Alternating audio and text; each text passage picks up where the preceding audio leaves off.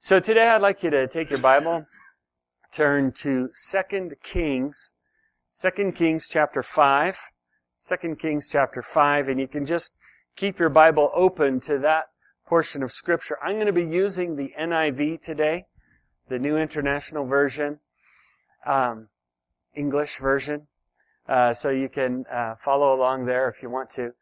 Um, if you have a different version, I also encourage you to follow along because you can get different nuances that you, you wouldn't if you uh, get, just get other ideas. But I want to speak today following a message that I brought two weeks ago. And this story in the Bible just kind of came to light after I had brought that message two weeks ago. Now, I don't want to quiz you and ask you, what did I speak two weeks ago because most of us can't even remember what we had for breakfast today. But I'll just remind you that we are uh, looking at ways, roadways, for miracles to come into our life and miracles to come into our church. What is the atmosphere? What's the mood? What's the, what would God call us to in order to let His miracles come?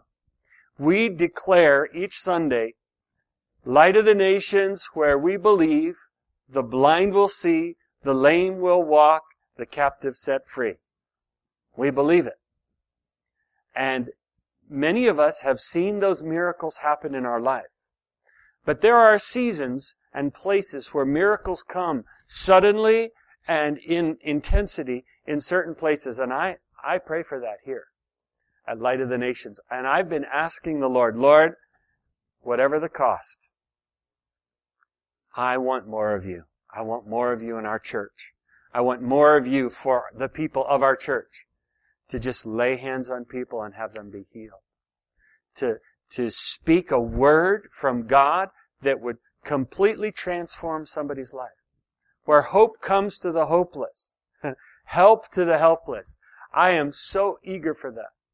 I'm so eager for that that I've uh, befriended a pastor who's up the street here in a church called Bridgeway. And he has agreed to come and bring his ministry team. We're going to hold a conference here. November 4th and 5th. It's a Friday night and all day Saturday. They're going to come and we're going to meet right here in this facility and we're going to be open to the Holy Spirit. And the impartation is really what I'm asking the Lord for. An impartation of His power into each and every one of our lives. One thing that I've been reminded of again and again through this time is I don't have to have it all. you know, there's this thing that, that goes on in our minds. It's like the pastor's supposed to know everything. The pastor's supposed to be able to do everything. And that would be a very limiting thing for our church, if that were true. If it's all up to the pastors, then it's a very small circle of miraculous that that creates. But if each and every one in the house has an impartation of something from God, then the ripples go far further. The impact goes far greater. And also it takes pressure off of me thinking it all has to be, I have to be able to do everything. Because that's a, that's just a burden I can't carry. I, I can't do it. I don't have the capacity for that. Uh, but God knows how to do it in our church, and so we're going to seek Him. And we're going to find Him and find His ways. So, one of the roadways to the miraculous that I've been speaking about is humility. What does the Bible say about those who are humble?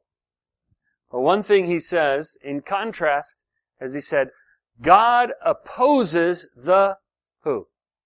Proud.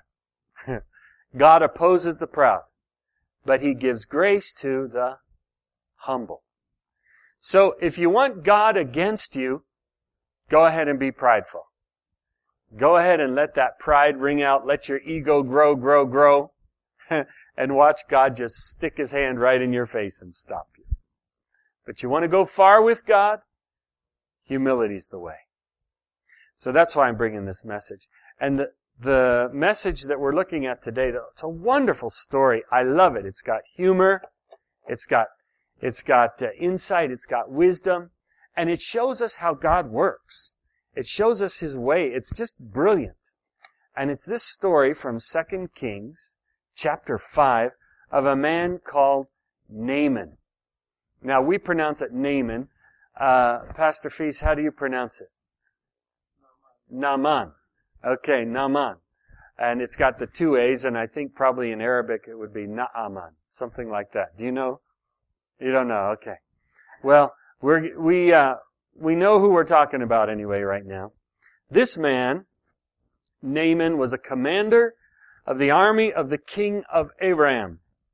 Now that's up in Syria. He was a commander of this army, and he was a great man, it says, he was a great man in the sight of his master, who was the king,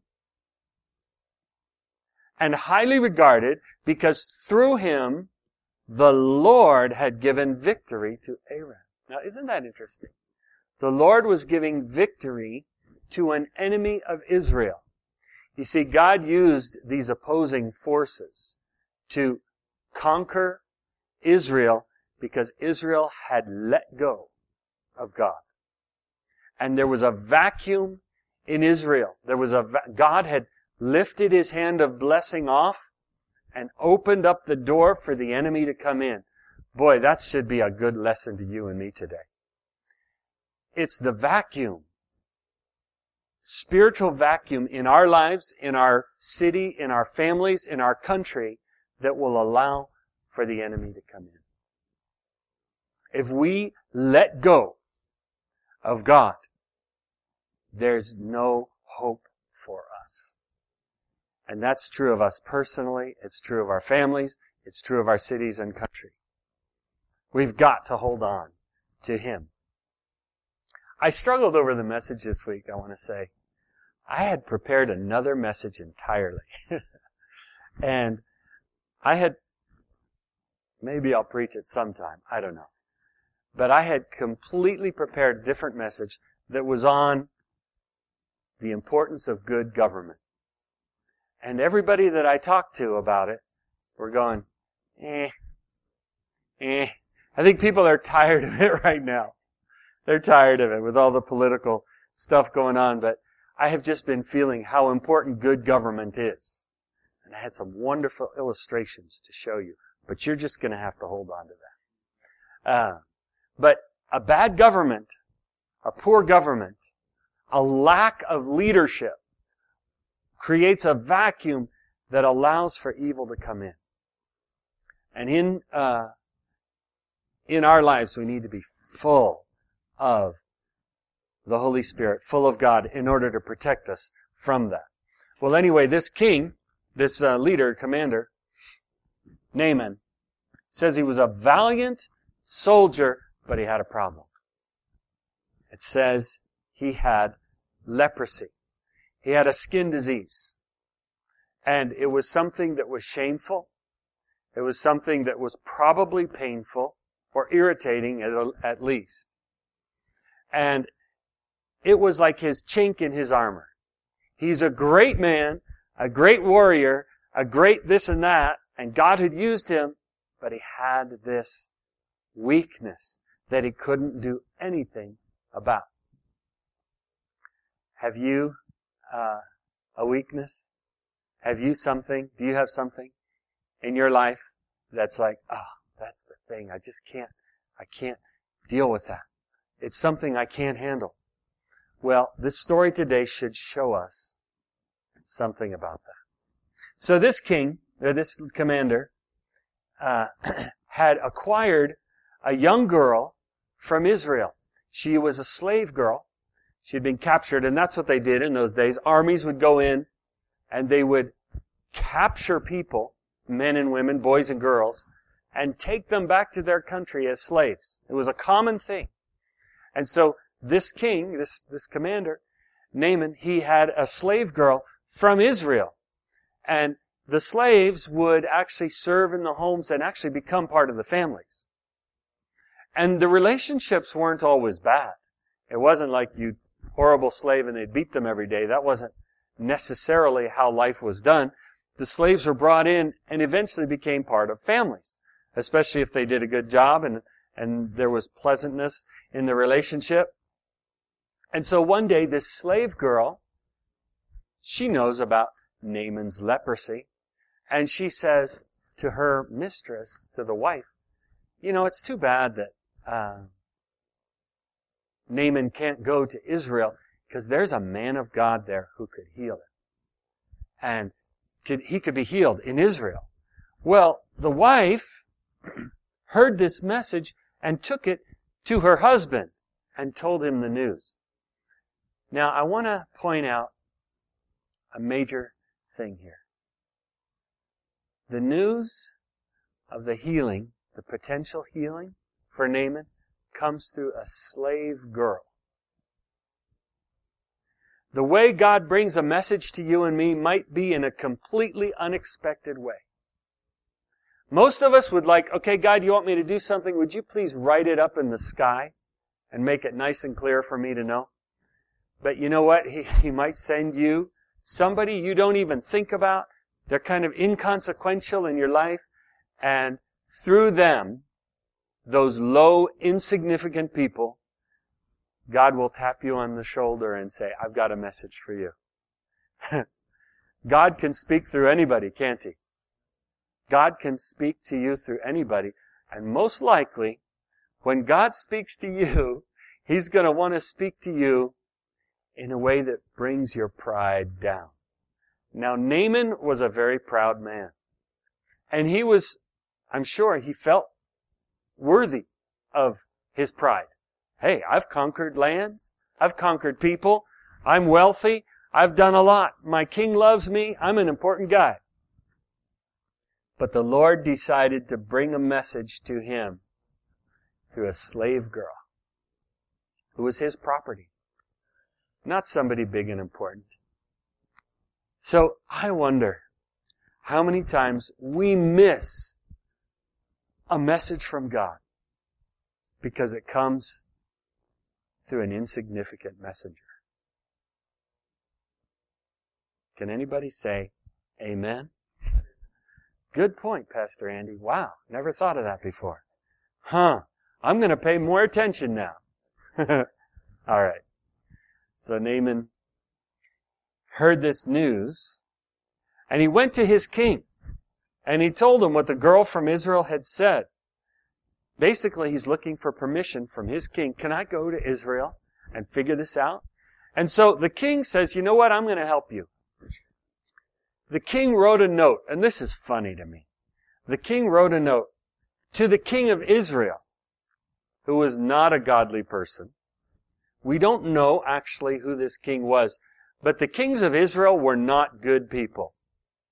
They were idolaters, they were selfish, and they were brutal. And the king of Israel, uh, the king of uh, Syria, writes this note to the king of Israel, and he says, I will send a letter to the king of Israel. So Naaman left, taking with him a lot of money. All this silver, gold, and sets of clothing. And the letter that he took to the king of Israel said this. It was a short little letter, and it said, With this letter, I am sending my servant Naaman to you so that you may cure him of his leprosy. I just think that's so funny. This king has no clue what to do. And it's really funny because in verse 7, as soon as the king of Israel read the letter, he tore his robes and said, Am I God? Can I kill and bring back to life? Why does this fellow send someone to me to be cured of his leprosy? See, he's trying to pick a fight with me. The king of Israel is just terrified of this note. Now, I want to point out to you, the heroes of this story are the servants. The kings don't have a clue. It's the servants who understand and who tell people what to do. So I want to ask you a question today. Who are you in this story? I want to suggest to you, you're the servants. You are the servants who have the word from God and have the knowledge and can tell people. You can tell the proud man what he needs. Well, here's the king of Israel just ripping his clothes. He's so frustrated and upset. He doesn't know what to do. And everybody in the leadership of Israel would have understood this. And the word would go out, hey, the king's ripping up his robe. The king's ripping. Now that's a sign of terrible grief, a terrible sorrow, terrible frustration. The king's ripping his robe. The word went out through the countryside. The king's ripping his robe. What's going on? What's going on? The word finally comes to Elisha the prophet, who was living not too far from there. And the word comes to Elisha, and he, he's the man of God. Verse 8. When Elisha, the man of God, heard that the king of Israel had torn his robe, he sent him a message. He sent a message. Why have you torn your robes? Have the man come to me, and he will know that there's a prophet in Israel. Oh man, what a good word. What a good word. I want that, I want to be able to say that word. You meet somebody who's in terrible frustration and pain in their life, and they're looking for you to help. And you can say, hey, God is alive today. God is here. Come to church with me. Let's go see what God has to say about it. Come get prayer. Come get a healing. Come get what you need. I want God's Spirit to be here to answer to those things as they come. Hallelujah. So there's a man. There's a man of God in town. Elijah said, send the man to me. And the word's gonna get out. There is God in Israel. So Naaman went with his horses and chariots and stopped at the door of Elisha's house. He got good directions and he drove up to Elisha's house. And then there's something about this story. I've read this story probably a hundred times in my life. And there's something here that I hadn't ever noticed before. It's really interesting. He drives his chariot up to Elisha's home. And verse 10, Elisha sent a message to him saying, Go wash yourself seven times in the Jordan and your flesh will be restored. I had never noticed before that Elisha didn't even come out of his house. Man, can you imagine? This is a proud man. He expects some service around here. He could He could cut off a bunch of heads if he wanted to. Elijah didn't even come out of his house. And I'm sure there was a plan behind that. What was the plan? Naaman is a prideful man. He needs to humble himself if he's going to get this healing. So Elisha doesn't even, the man of God, the man of the hour, doesn't even come out of his house. He sends a servant with a message Tell Naaman this. Wow. You know, I wonder, pride is a very heavy thing. Pride makes us blind. Pride makes us angry. Pride makes us feel superior to everybody else. Pride keeps us from seeing reality. And Naaman had to be taken down. First it's a servant girl. Then he goes to the king. The king says, I can't help you. Go see Elisha. He goes down. He keeps going down. He probably felt like, hey, king, I want to be healed. Go bring your man of God over here and have him heal me in the palace. But he had to go over to the man of God, and then the guy didn't even come out of his house. I don't think I'd have the guts to be like Elisha to say, you know, I'm not going to go see him. Go tell him this is what he needs to do. Man, it takes courage to be the prophet of God there. So we see what happens to Naaman. What happens when your pride gets jostled? You get angry. Look at Naaman's response here. But Naaman, he left immediately. He went away angry and said, I thought that he would surely come out to me and stand and call on the name of his God and wave his hand over my skin over the spot and cure me of my leprosy. Naaman had this vision, this, this, uh, not a vision from God, but this picture, this image of what he thought was supposed to happen. And, uh, and, and it didn't happen that way. You ever run into that problem? You have this great idea of what God is supposed to do in your life. and it just doesn't go that way. God takes you on a completely different way. Well, anyway, and then he goes on to say, okay, he didn't even come out of this house to say hi and pray over me or anything. And then he has the nerve to ha- tell me to go to the Jordan River. Are not Abana and Pharpar, the rivers of Damascus, better than all the waters of Israel? Naaman is superior, superior, superior. Why tell me to go to the Jordan? I'll go wash in another river instead. Couldn't I wash in them and be cleansed, cleansed? And then in, ver- in the end of this verse 12, he says, So he turned and went off in a rage. Now, I'm amazed at this story. Naaman had the power. He had all the power right there to lose his miracle. If his rage took over him to where he couldn't listen, he couldn't see, he couldn't do what he needed to do for his miracle. He was so full of rage, full of his own power.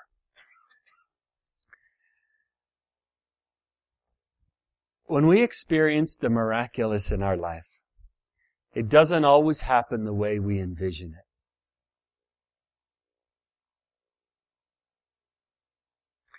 When I was nine years old in Ethiopia, my left arm hemorrhaged. I'd had a surgery about a couple of months before that, maybe three months before, where they tried to fix the problem that was in my arm. And it turned out that that operation made it worse. And I've shared this story with some of you, but the doctor, as he was working on my arm, actually cut some nerves so that my wrist no longer worked. I couldn't do this. I just had my wrist drop like that. So I'd walk around with my hand hanging down. It was, I could do this, but I couldn't do this. Now, for a boy of nine years old, that's kind of a big deal.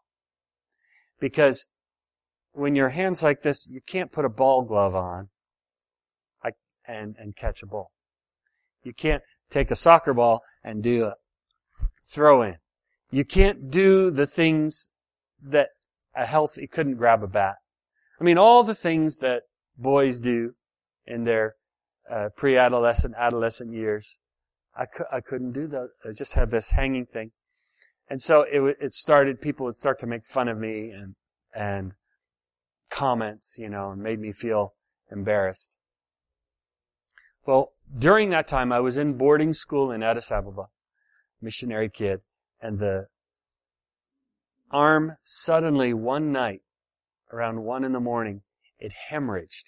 Blood vessels broke inside my arm and it swelled up to be about the size, if you can imagine, a 10 year old boy's arm and it got to be about that big around. looked like a football. It just swelled up. And they took me in to the emergency, the, to a missionary doctor in Addis and he didn't know what to do. Nobody knew what to do. Couldn't do anything. It's through that event that brought me and my family back to New York. And we settled there and my dad set up his practice, his medical practice there. We had to leave the mission field because of what happened to my arm. Now, I put these pieces together, uh, years later because I thought that was just a big defeat you know. Well, God just didn't come through for us, you know.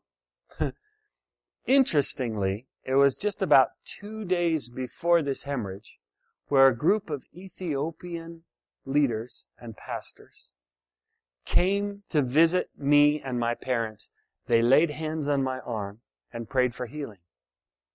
They laid hands on my arm and prayed for healing, and then two days later I have this hemorrhage. Now that doesn't seem good, does it? That doesn't seem like God's doing his thing. But you know, miracles sometimes come in very subtle ways. Because after that healed up, it took about a month or so. You know what I could do? I could do that with my left hand. I could do that. Now the arm was still bad, and it still was weak, and it still was somewhat painful. But I could do this. And I went into sports. I played Little League, learned how to play American baseball, and all that I played over there was soccer, you know. Played soccer, played sports, played trumpet. I almost majored in trumpet in college. I, I loved doing those things. And it couldn't have happened if that little miracle hadn't have happened. So, when I was 19, and this is a much longer story here, my arm did have to be amputated.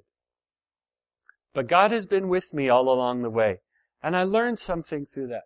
Miracles don't always look the way you expect them to. God will come and do something in a different way, and He'll get your attention. It actually changed the course of my life. My arm did. And I'm a, I promise you, I'm a different person today than I would have been if I had just had a perfect arm and never had that. I would not be a pastor, I can tell you that. I don't even know if I would be following God because my arm made me desperate for God. Now, I'm glad that I'm following God today. I'm not glad that I had all that pain.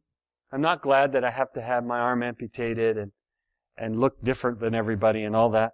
But I'm certainly glad that I'm following Jesus today. And God used that to change the course of my life. Sometimes our miracles come in different kinds of packages. It doesn't always look the way that we want it to. Naaman had his idea of the way that the miracle was supposed to come. And he needed to be humbled in order for him to receive the miracle. He was too full of ego to receive the miracle God had for him. I wrote this down. The measure to which you are willing to humble yourself is the measure to which you will see God move in your life. The measure to which you are willing to humble yourself is the measure to which you will see God move in your life. I believe that about myself and so every day I'm saying, Lord, humble me. Lord, I want more of you. I am not satisfied with just a little bit. I want more, more, more of you. Whatever the cost, I want more. I want more of you. Another thing that blocks or restricts the amount of uh, God's blessing and God's working in our lives is our restrictions that we put on Him. Well, God, you gotta come to me in such and such a way. You know, let's have the man of God come out, wave his hand over my sickness and watch that go away.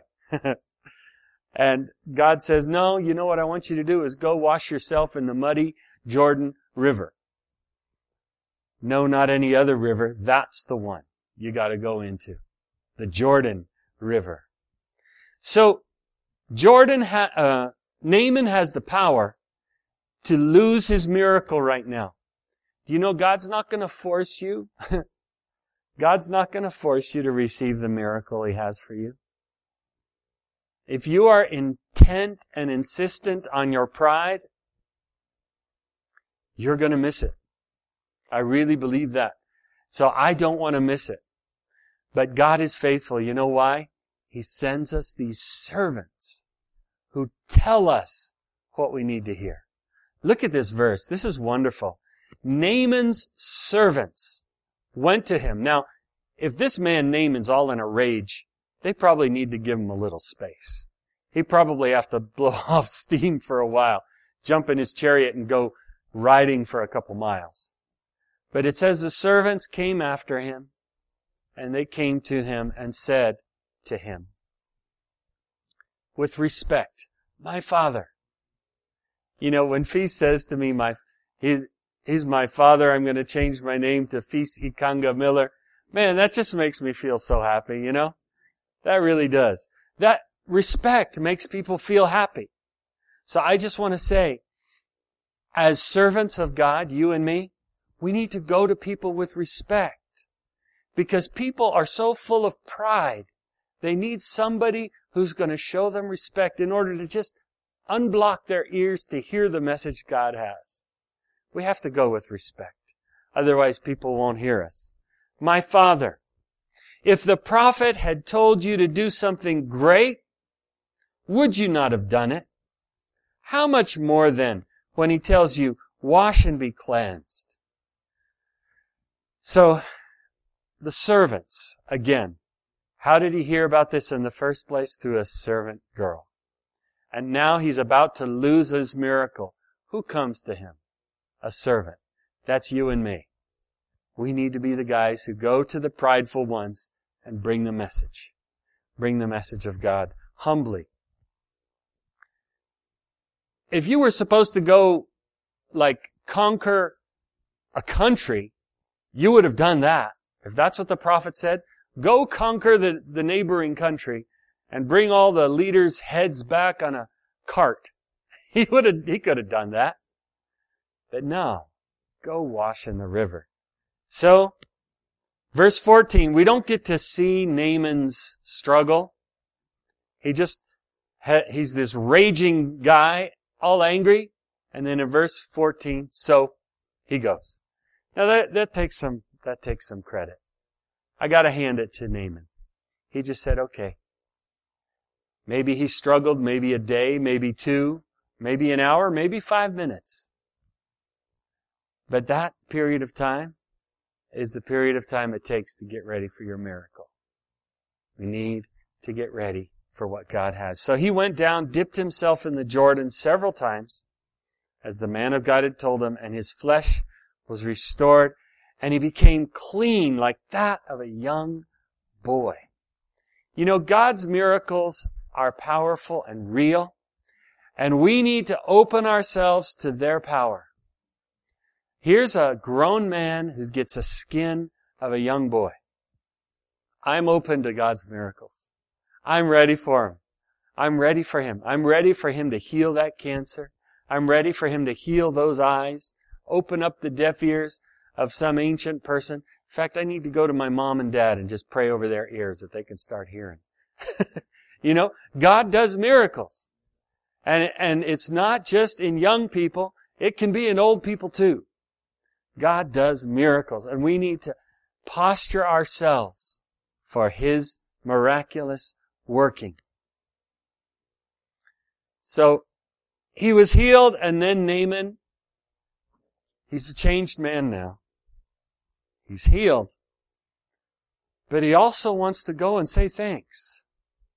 So Naaman and all his attendants went back, verse 15, to the man of God. He stood before him and said, now I know that there is no God in all the world except Israel. Now that's the real miracle right there. It isn't just that he got his skin healed. It's like, I have found the real one. This is reality. This is reality right here. There is no God in all the world except in Israel. And he wanted to show gratitude to Elisha. Now, I thought about this a little bit. He wanted to give these million dollar worth of thanks to Elisha, and Elisha said no. Now I wonder why. There's probably several reasons. But one is, he, he wanted, he wanted to say thank you and he wanted to bless and almost like pay for his miracle. And God says, no, we're not doing that. You cannot pay for a miracle. You cannot pay for a miracle. Uh, what you're getting is a gift from God. And that's, that's the grace of God. The miracles we receive are His gifts. They're His gifts. We give ourselves to Him. He gives everything to us. Praise His name. You cannot pay for a miracle from God. The prophet says, As surely as the Lord lives, whom I serve, I will not accept a thing. And even though Naaman urged him, he refused.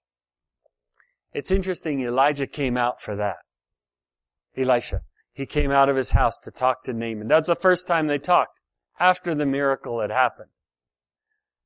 Elisha comes out and they have this, they have this interchange. Now, I want you to know something. There are lots of false prophets. There, are lot, there were lots of false prophets in that day. There are still false prophets today. And you know what they want? They want money and prestige. They want to be noticed. They want you to think, oh, great pastor, great leader. And they want the money. And you can tell when their focus is on the money, it's another thing going on there. Elisha says, I'm not doing the work of God for money. that isn't why we do it.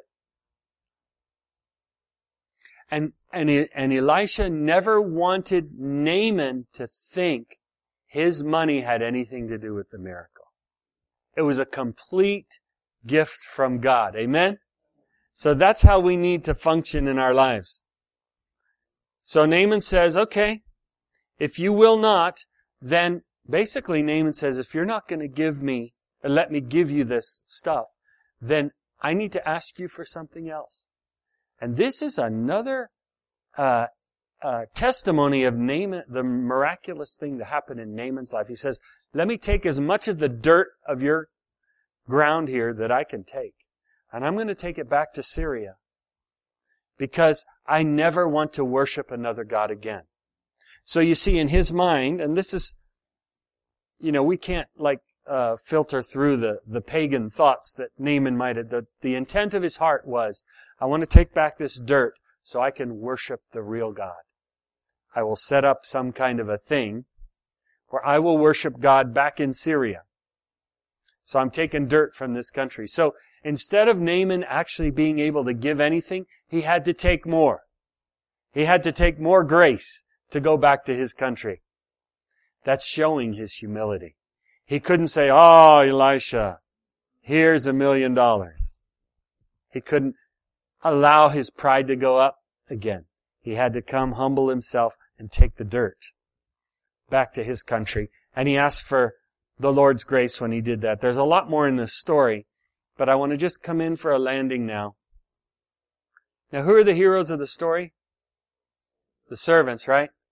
Well, there was another servant. There's one more part of this story. A man named Gehazi, who was Elisha's servant. Now, Elisha probably had more than one.